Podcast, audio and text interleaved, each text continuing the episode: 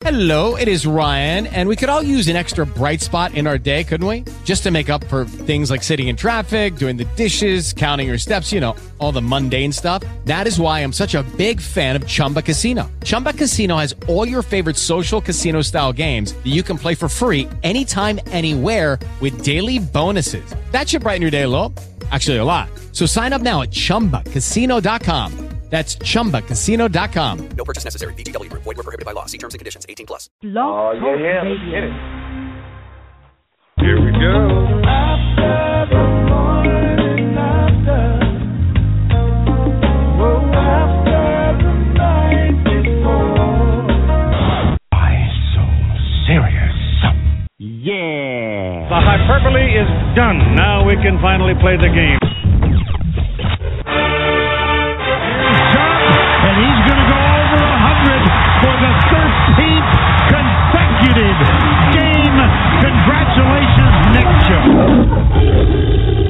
A challenge? Miller, the shotgun. Gets free on the air. Braxton Miller's loose. Then move. Miller headed for the end zone. Well played, sir. You're the real MVP. Let's do it. oh, Oh, man. You know what that yes, means? sir. Never, never gets old. Happy New Year, everybody, and welcome to the morning after.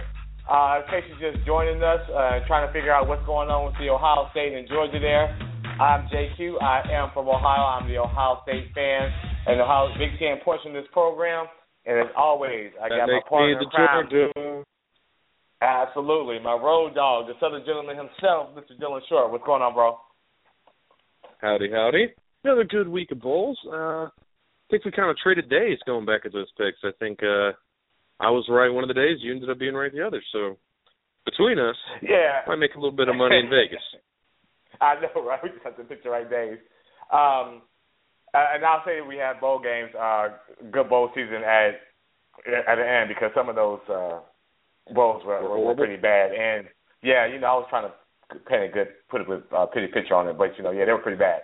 Um, and the decision by the NCAA to have the the semifinals on New Year's Eve as opposed to having it on the second when everybody was home on that Saturday and there was nothing on, I I I, I really just don't understand that. But before I get into my thoughts about it, I want to throw it to you there, uh, uh, Dylan. I think we had what forty bowl games or something just ridiculous. Um, I just want to get your impressions of what stood out to you um, across this bowl season, and not just necessarily from the, the New Year's Six. Just you know, from beginning to end, was there anything that you saw that, that that you know stuck out to you that you wanted to talk about that you'll be looking forward going to next year or anything like that? Parity in the NCAA. All the conferences, Yeah. with the exception of my SEC, of course, all the uh, all of the conferences were fairly evenly matched. I think we learned that by um, most teams had a fairly close record to even, uh, except for I believe the Pac-12 got beat fairly good. Um, your Big Ten had a couple big profile losses. That doesn't ever help, but one was in a playoff game and one was in another big game. The Big 12 got the biggest Uh-huh. games, it looked like, so you can kind of forgive them for losing a little bit.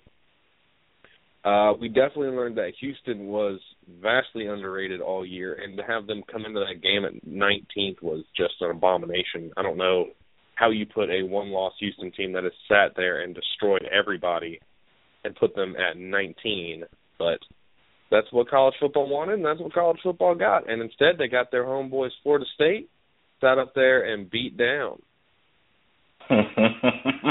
Absolutely. Um, I, I think there were four things that stuck out for me. Uh, one, just the, and I think everybody's going to say this right, just the level of blowouts um, that that took place. You know, I, I I really expected it to be going to a point with the parity that we would just see more, you know, even games. I mean, I mean, there were just some full-on destructions that happened, and they kept happening. And I know that people in NCAA are just cringing, like, oh my gosh, you know, we we already get so many complaints about there being too many bowl games, and then to have them, you know, end up so lopsided all the time uh, is another is a, is a black eye. Um, and how about the five and seven teams? Three of them, and they went three and zero, uh, which was was surprising. That's what I was about to bring up. Yeah, big, it goes back to your point. going around about oh five and seven bowl teams. All three of them won. Exactly. Um, yeah, the Big Ten got a big black eye. Um, just getting destroyed in, the, in those two New Year's Six bowls. Um, the third thing, man, Christian McCaffrey. And you know, we joked around a little bit. There was going to be West Coast what. white man football. And man, listen, he looks like he is the. You know, I, he convinced me when I watched you know entirety of the Stanford Notre Dame game where he just put on a show, and then he did it again against USC. But you know that first play when he was just running away from everybody on Iowa's team and nobody could even get an angle on him. I said, "Oh my goodness, this this gonna be a long day for the Big Ten in Iowa because they just looked like they were in slow motion trying to catch up with them." And you know he's gonna. And of I course- said it, he's gonna return this one. Yep. So of course, ahead. bring up the game that I got the most wrong on that entire slate. Uh, you were you hit on it perfectly. I knew McCaffrey was more athletic than all of Iowa, but Iowa's a very good fundamental team, and McCaffrey was quick and agile enough to just destroy the angles taken, and that was that game. You could pretty much just say that was McCaffrey's game. Hogan did just enough. He was careful with ball, but everybody knows if you can't stop McCaffrey, you can't win. And he did it in all three phases. I believe he scored a touchdown, rushing, receiving, and returning. Something Yeah. like 370 total yards. Yeah, it, I mean it was just ridiculous, and I I thought it would be closer, but I thought that he would do something in the return game to be the difference. But I mean, from the get go, he was the difference. So that that to me was surprising because I thought Iowa, like you said, was fundamentally sound on defensive end. They may not have a whole lot of rah rah, a lot of fluff, but I thought they would hang closer. But yeah, Christian McCaffrey just put that team on his back, and he has to be the front runner going next year for the Heisman. Um, and the last thing, I'm not sure if you watched it, but that TCU Oregon game, uh, Oregon I did out, watch it. Uh, 31 nothing, and TCU coming back. I turned it off. Uh, full disclosure, I was out, uh, you know, with another couple, and we watched the first half, and we just didn't want our wives to start yelling at us, so we changed it. And then I got a text like, I don't know if you're watching this uh the TCU Oregon game, but you know this this has been the best bowl game. And I said, wait, what? You mean the one I was watching? I was 31 to nothing, and I got back to it right in overtime.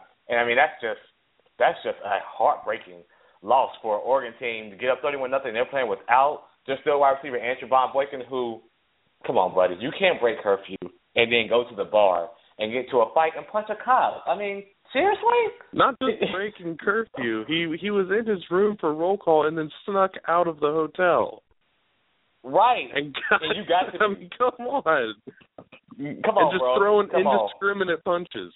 Like that I think Yeah, that's man. the worst part of all of it. Like he didn't even mean to hit the cop. He was just throwing a punch at anything. I mean, come on, dude. I, and so my question is, what kind of tail was he chasing in San Antonio? Because this is San Antonio, okay? This is not Miami. Oh, yeah. This is not New York. This is not L.A. He broke curfew to go see a chick or a group of chicks. I'm, Oh, I'm fully convinced. Nothing else makes you do that in San Antonio other than some females. The Texas girls, man. probably get in. Yeah, man. But The you know, San Antonio, girls. I, I, Lord have mercy. But you know, it. we got. I, I was glad that I got to see Christian McCaffrey go against uh, uh, a highly rated school, uh, school, and for people on the, this side of the Mississippi to see him. And I think a lot of times, you know, it, it, it was already a close Heisman race, but I think he may have won it or made it even tighter race if he played east of the Mississippi because he just was that good, and he's probably my number one takeaway from this bowl season. Um, that's a good pick, but I'm still going to go with Houston. And with all of them coming back for another year, I mean, you're going to give Tom Herman another year, or they've actually, I believe they've got a top 10 recruiting class up to this point, uh, bringing in that Texas talent. That Houston team next Uh-huh. year, going into next year, uh, Greg Ward with another year, if he can stay healthy that whole year, Kyle Postma with another bit of experience coming in, that team is going to be frightening.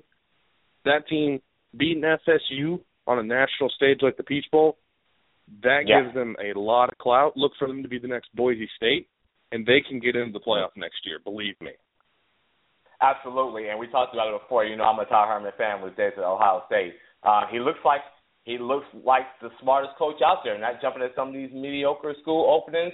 He's staying there, and we talked about it. He's someone can't keep a quarterback. He's got a lot of cloud hanging over him at Texas A&M now, and Lord knows how long those Texas supporters are going to let Charlie Strong stay there and go, you know, five and seven or six and six because they are also delusional and they feel like, you know, somewhat so they have so much talent in the state they feel like they're supposed to be national champions every year, and I don't know if they're going to give him the time to fix what ails Texas, um, what Mack Brown walked out on.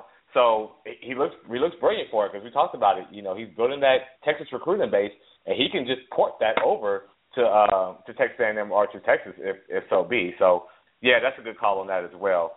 And now we are down to two. Uh, Alabama and Clemson looked fantastic in those semifinals to the point where guys probably said, "Hey, I I can almost say faith with my wife because this is a beatdown. Let's go, honey. You know, I don't I don't have to get screamed at." Uh, so I think they really wanted Alabama Oklahoma, but I still think they got what they should have gotten in Alabama and Clemson. I'm gonna throw it to you. I think we're probably on the same wavelength for what how this game is going to go and what's going to decide it. But uh, since we are here in the southeast, we got two southeast teams. I'm going to defer to you, brother. I'm going to go ahead and let you uh, get us rolling. And this is my smug look day. I got this game, both of these games perfectly. All y'all doubted me, thinking that oh Oklahoma's more complete, blah blah blah blah blah. Doubting Clemson, and they go out and put it to Oklahoma. Now I was a little wrong at first because they didn't they let Baker Mayfield get into a groove early. And Shaq Lawson went out of the game, and I will admit when Shaq Lawson went out of the game with that knee injury on like the first drive, I was a little nervous. But once they started getting to him a little bit in the second half, once they shut down Samaje Perine and Joe Mixon, and of course Perine hurting his ankle twice was a big help. But that Clemson team is ferocious. Everybody talks about Alabama's front line, and rightly so, because Alabama's front line is just monsters all up and down the second and third string. That Clemson line is no joke. And that sets up, I think, was the best game of the season from the get go. Alabama and Clemson are two of the most complete teams out there. You couldn't have two more different teams, and it's just going to be an incredible, incredible showing. Yeah, absolutely. And what it comes down to me is that Michigan State could not have got a worse matchup for the way they like to run their offense and having to face Alabama in that semifinal. That was perfectly tailored for Alabama. But now we all know Nick Saban hates the spread offense. And historically, he has the most problems with the spread offense. And Deshaun Watson and that Clemson offense is going to get that Alabama defense fit. And you've already touched on it. Not sleep on that Clemson defense as well. If I'm Clemson, I do what I normally do on offense, spread it around, let Deshaun have a run pass option, um, make them defend every inch of the turf because that's what Alabama normally struggles with. And when things break down, he can get that third and six with his leg and keep a legs and keep a drive moving. On the other well, side before of the ball, we crown that, hang on, hang on. Before we crown okay. that Alabama can't defend the spread, that's a little bit of a misnomer. Because if you think about the teams that Alabama played this year, and teams that run spread specifically, everybody knows they got beat by Ole Miss. That's the one that everybody points to and says they can't handle the spread. Well, they put a beat down on A and M, who also runs a spread. Put a Not beat down on Mississippi uh, State, who right. also runs a spread. The difference is Chad Kelly can do both of those things. He can run and throw almost equally. But that's Mhm. what puts Deshaun Watson above because he is just as gifted of a thrower as he is as a runner. So I don't think it's Deshaun Watson as much that is your key. Of course, he's your key because he's your big guy, but I think it's Wayne Gallman, the the silent monster. They're running back in the backfield. They're young stud back there because you saw with Florida, if you take away the running back's ability to run, they're gonna get to your quarterback. So if Gallman can't run, if Gallman can't break some big yardage and gain some decent chunk yardage, he doesn't have to average a lot. Maybe he average three and a half, four yards, just enough to where they have to actually respect the running backs game. It's gonna be a long night for Clemson. No, absolutely. I'm not saying that they cannot defend the spread. I'm saying historically, the teams that give Alabama the most problems are that spread. It's not the Michigan States that want to run that I formation and two tight ends. Those they can defend those offenses to the you know to the cows come home. The ones that give them the most problems. So that's what I mean. Not that it's a lot that Clemson is going to win, but they give them the most problems as that spread offense. Um, and then on the other side of the ball, if I'm Clemson on defense, I'm going to put eight men, nine men in the box. Jake Coker is going to have to have a 350 yard passing, four four touchdown day to beat me because I know Derrick Henry can and will beat me. So, and then Coker has shown signs of life down the stretch, and I give him that. But for everything, I'm not going to let Derrick Henry let Derrick Henry beat me. Clemson has the speed and athleticism on defense to stop that. And I would just say, hey, if you hit Ridley um, on, on some deep passes and and they beat us on that, we can't defend on that. Okay, but I'm not going to let Derrick Henry go off for a 40 carry, you know, 200 yard day, and we look back at the end of the day and say, why did we let this dude beat me? We know he can do it. I'm going to make Coker do it, and then I'm going to make Alabama defend the whole every inch of the turf on on defense, and I think that's Clemson's best chance to maybe sneak out with a victory. I agree, and you've got a matchup on the other on flipping that around. You've got a matchup just as big on both sides of the ball. Um, Clemson cannot fall behind by more than 10. If you go down 10 to Alabama, you're not coming back. With their ability to just grind it out, you're not going to come back from that. But the matchup on the outside, and you mentioned Ridley, and that is that is going to be the key for Clemson. Mackensie Alexander against Calvin Ridley. Mackensie Alexander is an outstanding corner. If he can man up on Calvin Ridley for at least a decent portion of the game where they don't have to consistently roll another safety over, then they'll be okay. If they have to consistently double Ridley, that's going to open Richard Mullaney over the middle. It's going to open O.J. Howard, and it's going to make life a little bit miserable for that defense and get them running around.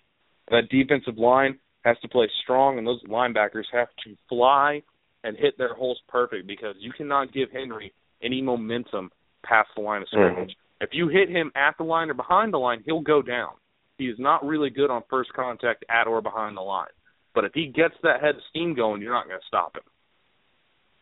Yeah, he reminds me a lot of Eddie George, and and yeah. that's one of the things is you can't let him get moving. You have to stop him in the back of the tracks. If you let him get a burst, uh, a bit of momentum coming through that hole, he's going to be tough to bring down. Uh, so, given all of that, uh, what say you there, uh, Mr. Dylan Short? Who you picking? This is such a hard game to call. yeah. My first instinct is to go Alabama, just based on the size of that defensive line. I mean, they have six or seven defensive linemen all over 300 pounds, all who can move, all who are carbon copies, except for A'Shawn Robinson, who's the biggest, strongest, and fastest of the bunch. And Nick Saban is 8 0 against his assistants coming into this game. He's never lost to an assistant. But I just think there's something about this Clemson team. I'm gonna I'm gonna go with Clemson, and it's it's weird, and I'm not real confident in this pick, but I'm gonna go with Clemson. I think Dabo's got that swagger going. I think Deshaun Watson has infected his team with that calm, cool, collected mentality. They're coming in as an underdog again.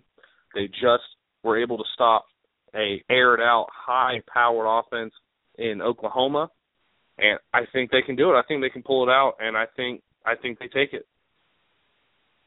Nice, going out on a limb there. Uh, again, I'm with you. I can see either one of them winning, um, but it's hard, and that, that's an excellent nugget. The eight zero stat about Saban. I just have a hard time picking against Nick Saban in a big game. Um, Eventually, one of these assistants is gonna beat him. Yeah, you got to figure that it's going to average out, right? At some point, he's going to lose one. But I think he also, you know, him and Bill Belichick are really good friends, and I think he's going to go to that school of thought of I'm going to take away your best weapon, which is Deshaun. I'm going to throw a lot of crazy stuff at him. Uh, him and Kirby probably in the lab cooking up some crazy uh, formations to throw at him. I, I think Alabama wins by like three, and not because I like Alabama. It's just hard that you know all things being equal, they're two fantastic teams.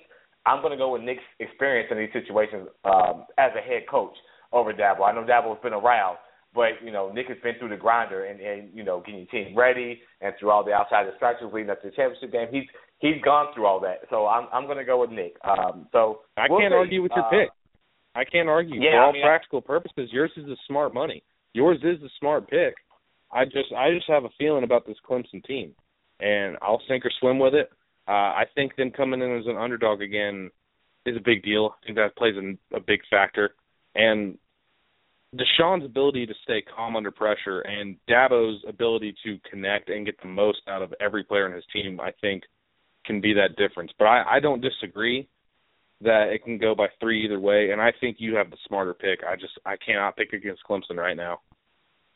Hey, there's nothing wrong with that. I I I mean I think I I went back and forth from that until I until I started talking about who I was going to pick because I think it's really just that close. And I think this is going to be one of those really, really, really good championship games. I know the NCAA is hoping for it, considering how bad the bowl season has been in terms of blowouts. Uh, all right, I'm, I'm throwing this into my man's wheelhouse. Um, you know, we're both living here in Atlanta. I know that you know I like the the Falcons, but it doesn't break my heart when they lose. But I like to see them do well. You know, having lived in Atlanta for the last you know 14 years, uh, starting off so well, hitting the big lull in the middle, and then you know it always sucks to get swept by the Saints. Uh, but you're looking at eight and eight, and I know a lot of people, a part of being one, um, thinks that that masks a lot of what ails the Falcons.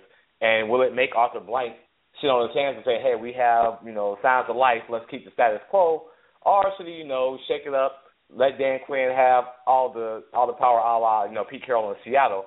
So I'm gonna throw this softball to you. I'm just gonna let you go with it. Um, what do you think Arthur Blank should do, uh, uh, with, and more particular about Dimitroff uh, this offseason? What I think Arthur Blank should do and what he's going to do are two totally different things. I mean, he needs to he needs to fire Dimitroff yesterday. Dimitroff, mm-hmm. Pioli, you can leave McKay. I don't really care. He doesn't do anything anyway. But Dimitroff, Pioli, these are two guys who have failed in other places. They've proven to you that it hasn't worked here. We uh, at the station. If you guys aren't familiar, for new listeners, I do some work over at 680 The Fan on the front row with them. Um, and we we were talking about this a little bit, and um, they're trying to find ways to say, you know, some of them try to stick up and try to find good picks, you know, like Desmond Trufant and um, Julio and Matt Ryan, uh, Jake Matthews. But these are all picks that you're not expected to mess up. I mean, these are your first round picks. Those are supposed to be your no doubter picks, especially when they're in the top ten. Um, if you look past that, there's only one mid round guy that you can say he hit on, and that's Devonta Freeman. And you wouldn't have hit on Freeman if you didn't bring in his own scheme. And if if you don't have the talent in place, then all this is moot, and you will not move past this. I don't know if you recall, but before the season started, I I said eight and eight would be what the Falcons would be. Now when they went to five and zero, oh, I thought they'd be about ten. I thought they'd be ten and six. Uh, I didn't think that they would keep going and win out like everybody else was getting ahead of themselves, but I thought they would at least sneak out ten and six. And it's a little bit of a disappointment that they didn't because they lost to they had the easiest schedule set up to win some extra games. I mean, you faced yeah. five backup quarterbacks, you faced teams that were not nearly as good as you thought they were going to be coming into the preseason, and you faced injured quarterbacks, and you got swept by a rookie, and you got swept yesterday by a Drew Brees that could not move. And that is part of the disappointment. And you started out on offense. You started out in the first five weeks. You were number one in the league, scoring 35 a game. Through the last was it last eight games, you've averaged 17, which in the NFL today is garbage. I mean, that, mm-hmm. there's just nothing you can say. And they've tried to come up with reasons for what happened, and with them saying Shanahan's system got complicated. Anybody who's buying that, and I don't know a single person who is, that's a cop out. I mean, you can't look at those. I mean, just look at the first five games. It obviously wasn't too complicated. They got it right away and jumped out of the gate. What it was is it was not a system that could hold up over intense scrutiny. And as soon as coaches started to see tendencies, players started to see it, and players have known. And you've had three separate instances of defenders saying they knew exactly what play the Falcons were going to run. Matt Ryan doesn't mm-hmm. fit this scheme. He's not somebody that per- throws particularly well on the run. He's athletic enough to do it, but his game is so reliant on technique that preferably you need to keep him in the pocket where he can plant and throw and not having to run and adjust his mechanics on the fly. So this thing it needs to be done. But I'm starting to wonder if Arthur Blank is a lot more like Jerry Jones than Falcons fans want to contemplate because nobody in the football world, I mean, you've got NFL analysts during Falcons games talking about how bad this has been and how bad Dimitroff's drafting has been. Arthur's not dumb. He knows this. So the only reason I can think of for him to keep Dimitroff around is that he likes him a lot, he's a great friend, or that Arthur has more say in the personnel decisions that are happening than anybody knows about, and he's keeping Dimitroff around to take blame. Well, you know, there's a third piece to that, right? Um, and, I, and I agree. Just before we get to that, it's about adjustments and film. After that five and zero start, you know they they they adjusted to what the Falcons were doing, and it showed over those next stretch of games. And like you said, was set up perfectly for them. Art Dimitroff knows where the dead bodies are buried, and he has the naked pictures. Uh, so you can never you can never discount that. We all think that Arthur Blank is, you know, he's a philanthropist, he's a good guy, yada yada yada. He might have some dirt in his background that Dimitroff knows about, so he's like, uh, I got to keep this guy around to keep him happy. So I stay out for TMZ. I'm not saying that's the case, But in 2016, I can't say that's not the case because nothing shocks me anymore. Um, I agree with you. Um, they missed on the Shanahan hire. I really do. I think they just missed on that. Uh, for what he's trying But to do, called the quarterback the you have. Yeah, he, they they missed on that. Um, I think you, if you're going to go get Dan Quinn, he comes from that lineage where Pete Carroll's doing a lot of the grocery shopping in Seattle, and he's learned at his bedside that you kind of, and you chased him that hard. I feel like you need to give him that space to do that. And maybe you put somebody that you trust a GM like to help guide him through there, but it's not Dimitroff. Uh, most definitely. And you know, you're right. You, you can't miss on the first ones. And everybody knew Julio was going to be a stud, and you gave up a, a king's ransom to get him. So are we really Yeah, putting that feather in his cap? So I mean, yeah, um, I, I'm with you. I, I think you got to let Dan Quinn get more of his say in there. You definitely got to let Pioli and Dimitroff go. I mean, Pioli hasn't done anything. And the only since, you know, he problem- The only problem with going with that, sorry, the only problem with going with that Seattle thing like Pete Carroll has is it's not just Pete Carroll. Pete Carroll is in the ultimate control, and he does a lot of it. But John Schneider is an outstanding talent evaluator. So if you're going to let your coach do that, you have to have a GM who can do the legwork and look at all the tape and sit down and discuss with the coach because the coach doesn't have time to do all of that during the year. There's no way that you can watch film on each college player and the opposing teams and your own players and conduct practices and all of this. So you have to have a GM that can evaluate talent. And if you don't have that, then it doesn't matter if your coach is running it. I mean, Chip Kelly showed you that just because you can run a good system doesn't mean you can look at talent and know what you're doing. So you've got to have a good talent evaluator at GM at the very least. And the Falcons don't have that in any of their four GMs. Mhm.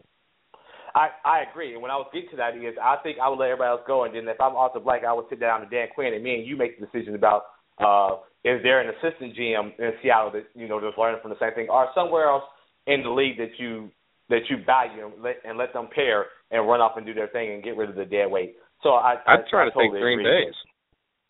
Or, or If Green it was Bay, me, yeah. I'd try to take Green Bay's. They don't play the free agency game. All of their players are people they've drafted, and that is the Yeah, number one measure of coaching. Yeah, but you gotta say, but then you almost start from scratch, right? Because the draft record in Atlanta right now uh, is not good. So you're almost gonna have to have, going back to your free agent list, you're gonna you're gonna have to get some of them while you try to draft and build up some of those guys to keep them in there. So agree. I think they're gonna need a hybrid approach for right now until they can build up that base of of, of players that they've drafted. Um, you have to so, hit on at least one. If you don't hit on your draft, you got to hit in free agency. And Dimitroff hasn't Yeah, been able exactly. to hit in either. Exactly. So that's enough time talking about an eight and eighteen. Uh, we'll throw them back up on the list of topics when we figure out what Arthur Blank is going to do. Uh, so let's get to the games. Um, you know, this is going to be a rough Saturday night for me. Um, so I'll just start off with I'll just start off with that one, and I'm going to surprise you.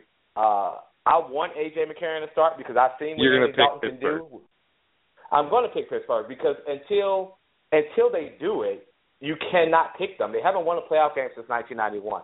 Okay, so Marvin Lewis is, that hasn't been the answer. Him and Dalton hasn't been the answer. I do like AJ McCarron. If you can go through the SEC West and win two national titles, I like his moxie. It doesn't seem like the you know it's too big for him. But until I see them do it and it goes to triple zeros and they have a win and we're moving on, I can't pick them. Uh, this may not surprise you. I'm going to agree with you and go Pittsburgh.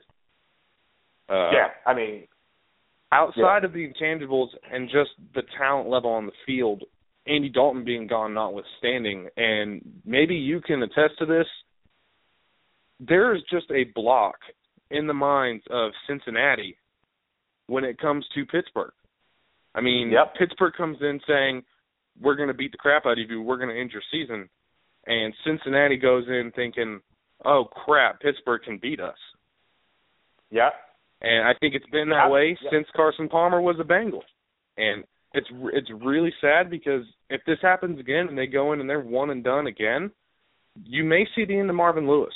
no, that's somebody else. You talked about Dimitroff and Blank. He know, he he knows when Mike Brown's dead bodies are buried for one, and for two, Mike Brown is one of the cheapest owners that you've ever met in your life.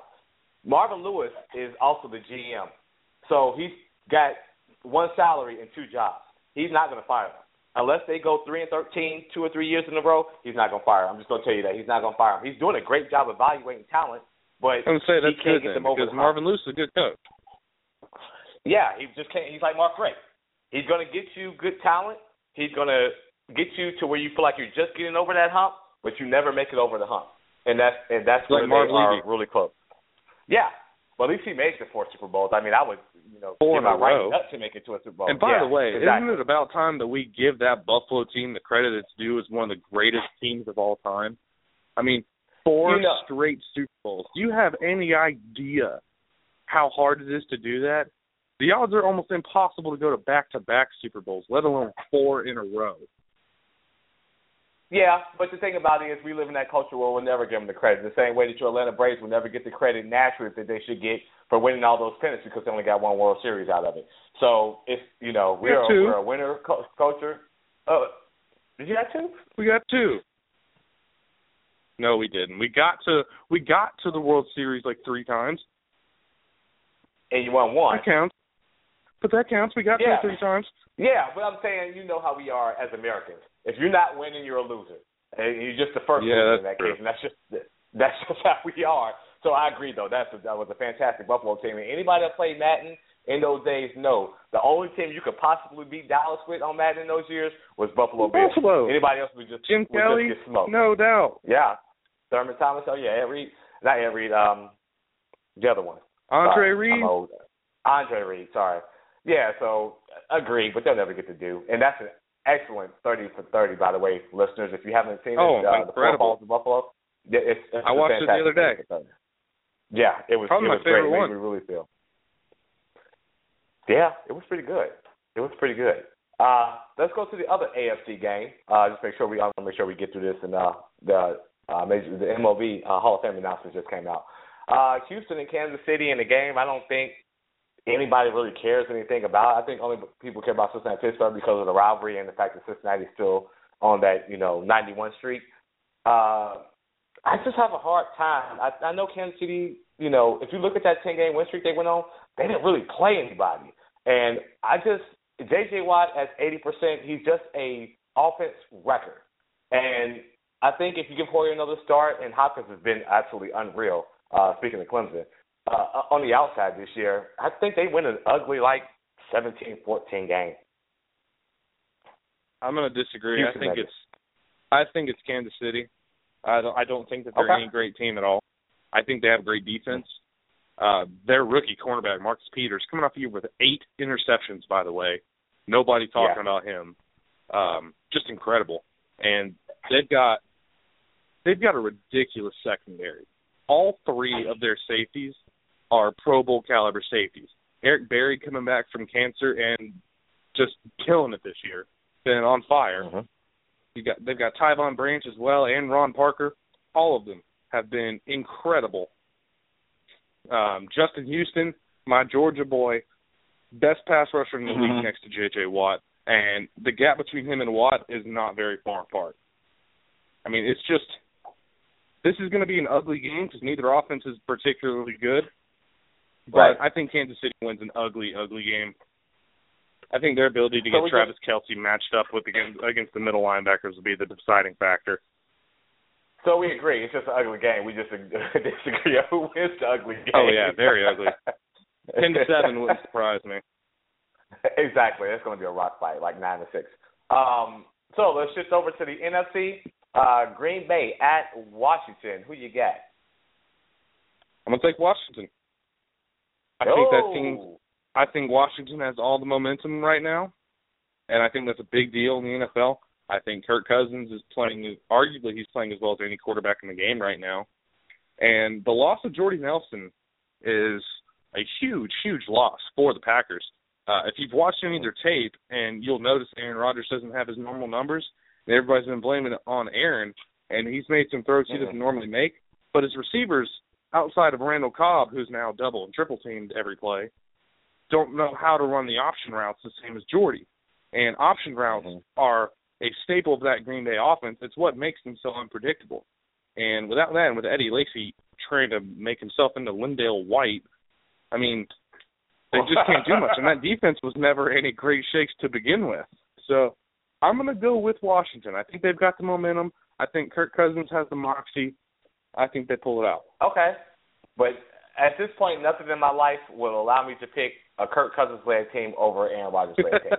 and I mean, that's that's just me. If if you give me two teams like before, we're talking about Alabama, I'm gonna go with the better coach. Uh, and, and right now, you know, this is a quarterback driven league. I totally agree. The Green Bay Packers wide receivers have a hard time getting off of press coverage. Um, and you don't have Jordan Nelson to take the top off the defense, so they, you know, they're not really respecting that. But the flip side of that is, I don't believe in DeAngelo Hall's rebirth at safety. And while Breeland has been better at cornerback, he's still young and he's still susceptible to getting beat. Um, again, oh, yeah, he's I still think burnable. this is another. Yeah, he's still he's still burnable. Um, I, I think this is another ugly game. I really do. But I just think Aaron Rodgers makes one more play than Kirk Cousins does, and and Green Bay moves on. That's that's just me. If Washington wins, it wouldn't surprise me, but I just can't in my heart pick Kirk Cousins over Aaron Rodgers. I just can't do it. Um, I understand. so to the yeah, I get you though. Kirk Cousins has been playing phenomenal football, um, but you know the pressure, uh, the playoffs he hasn't been there. Aaron's been there. I'm, I'm gonna go with Aaron. So we'll see. Yeah, that's another ugly one. Um, and, and I think we're going to get a, a, a third ugly one. It could be four. All four of them really could be ugly games, to be honest with you, because I don't. I think this last one may be ugly because I could see Seattle just blowing Minnesota's doors off.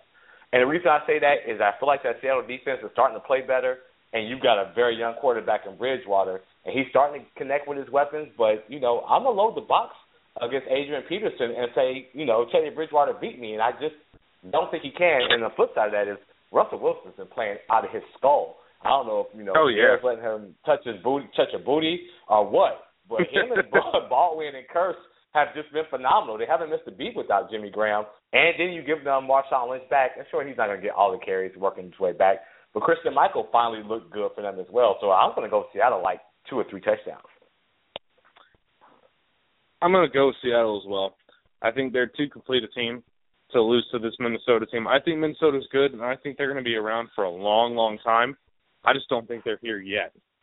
Um, Bridgewater, you were mentioning, is very young, but so is their best receiver, Stefon Diggs, and he's going to have a whale of a day trying to go up against Earl Thomas and uh, Richard Sherman, and it, it's not going to be easy for him to get open and to do anything in space, which is where Stefon Diggs makes his money.